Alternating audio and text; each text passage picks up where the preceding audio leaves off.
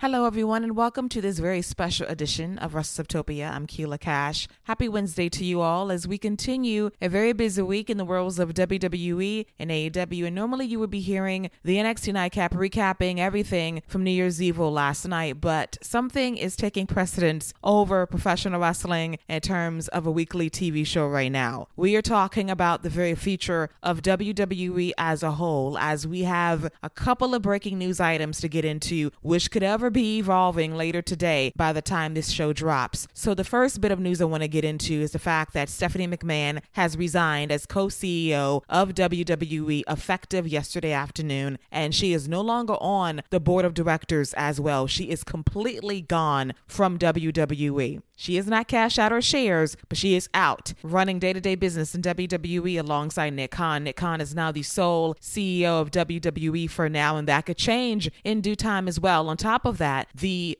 board of directors unanimously put Vince back in charge as the executive chairman of the board. And that was not the case a few weeks ago when the board unanimously agreed not to have Vince come back. But he maneuvered his way back into power, brought George Barrios and Michelle Wilson along for the ride as his co captains. And look where we are right now. We are in an absolute shitstorm of what the fuck is going on. And a last bit of information that I have to relay to you is the fact that we are in flux as wrestling fans and as an industry. Triple H, as of today, as I'm recording this show, is still in charge of creative. That could change. You never know. And all we want as fans, and I think that most wrestlers want the same, they want stability. They want to be able to go to work and be happy and do their jobs and go home and be fulfilled. And when you have a crazy person doing crazy shit, you feel that instability come back. And I've been preaching on this show for a very long time. I want professional wrestling as a whole to enter the 21st century and leave the carny business in the past. But for some reason, WWE can't shake it. They love the black stain that covers them, even though they covet mainstream respect on Wall Street and in the mainstream media as well. And now that is in flux because there is a sale possibly being closed with the Saudi investment fund. That is something that could absolutely shake this company and therefore this industry to its very core. Because WWE has a 10 year agreement with the Saudi government to run two shows a year in Saudi Arabia. And they make about $50 million per show. That's a lot of bank. And I refused to watch those shows up until last year because it was a part of my job to cover it and to be as fair as possible to the matches themselves, while not forgetting the true nature of the WWE Saudi relationship in terms of using sports as a way to wash away the sins of one's atrocities in terms of human rights violations, which have been extreme in Saudi Arabia for many, many years now. And that is the one thing that will always stick out to me watching these shows. You can appreciate the work and the talent, but not forget the sordid nature behind this relationship that leaves a lot to be desired. So I can take the bitter pill twice a year and I can be done with it. I can stomach it. But to think that the Saudi Public Investment Fund could be buying WWE outright and they'll have a permanent hold on this company and Vince will still be in charge for decades to come. It's a horrifying thought. I think about the talent, I think about the people behind the scenes that work in the front office. It is a trying time in WWE and we're heading into the most busiest time of year that should be the most exciting in terms of the Royal Rumble and WrestleMania and we have so much shit going on. This company is honestly in flux right now now there's a big cloud hanging over its head, and the talent and the employees don't know what the fuck is going on. And this story is not a done deal. It takes months to finalize a sale, and this might be a tactic to drive up the price to maybe get another suitor in line to buy this company. I would hope so, because optically, this sucks and the idea of going back private and having Vince doing the absolute most at 77 years old is a terrifying thought. And I feel as if we are taking 10 steps back from where we were six months ago. Deep down in my heart, I knew that man would find a way back in power. It was a matter of when, not if. And here we are. And I am concerned about the talent. I am concerned about certain people that have convictions they stand by. And if this Saudi deal is official, they might walk. And I don't blame them in the least. Because if you don't stand for something, what will you stand for at the end of the day? And I respect the choice to walk away when this is simply a bridge too far. I think about Sami Zayn. I think about Kevin Owens. I think about Mustafa Ali. I think about a lot of talent that refused to do these shows because of the optics and the morality of it all. I think about the women in WWE. What will be the blowback from this deal? Because when you travel to Saudi Arabia, you can't dress in your normal gear. You got to be covered up from neck to toe. Will that rule apply stateside if the Saudis buy WWE? I truly do not know because I don't want agencies stripped away in this country as it is in Saudi Arabia. I just cannot. And I feel for everyone in WWE. I feel for the people that work diligently behind the scenes to keep this machine running. Their futures are in flux. I think about Paul Levesque. This guy had a serious heart condition a year and a half ago, and he is back running creative, and he's done a very fine job. But when your wife is sidelined for this, you do wonder where do I fit? Because clearly Vince is gunning for a spot back to be the head honcho of creative once again and we've had a good streak of shows and PLEs of competent booking. Has it all been perfect? No, but you do see the vision heading into this year's Royal Rumble and ultimately WrestleMania. All of that could be blown to bits in due time. Think about William Regal who left AEW to return to WWE and look at what the hell is happening. Anybody that had an idea of jumping ship in the next year or so might be reconsidering right now. And I'm also looking to AEW. Tony Khan might tweet a sexy tweet today about it's a beautiful day in AEW at the Forum in LA. It is. But I want him to also be aware that as a leader in this industry, I wouldn't brag too much because every house is imperfect.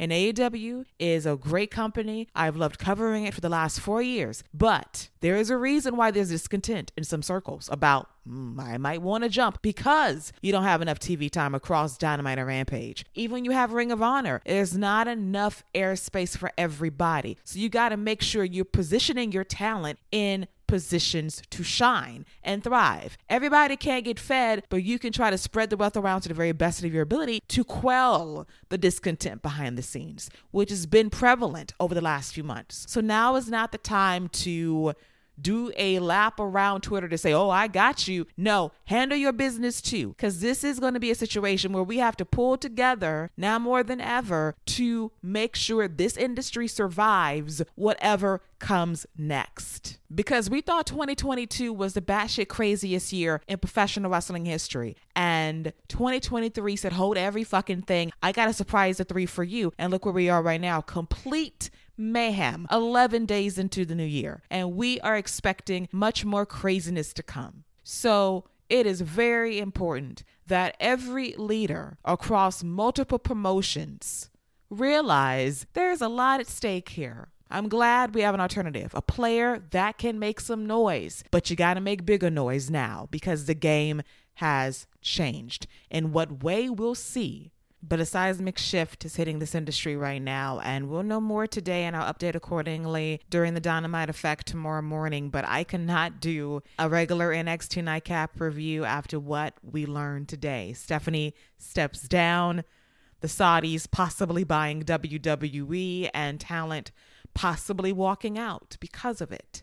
This is the reality we're living in right now because a very old man cannot let go of his power and enjoy the retirement life while counting his money. Allegations of sexual assault and rape and sexual harassment still hang over Vincent Kennedy McMahon. The SEC is still investigating the hush payments from last year. It is still an active investigation, and he has maneuvered his way back into power to negotiate a sale in order to maintain that power at the head of the table. That is where we are right now. To put himself ahead of others is the height of selfishness. And we are supposed to be excited this time of year. And now it's a lot of trepidation and what the hell. Some fans have vowed to stop watching WWE if this really goes down. I don't blame them. Before this podcast network existed, there was a time four years ago, the fall of 2018, when WWE spiraled creatively. I had a blog and a podcast, and I stopped both cold turkey for over a year and a half. I couldn't take it anymore. It was too bad to cover verbally or written. I could not bear it. The existence of AEW got me back in the game in 2020 because I felt like I was going to be a part of a very important movement in wrestling. And I wanted to cover it every single week. And it's been a blessing to do this for nearly three years independently.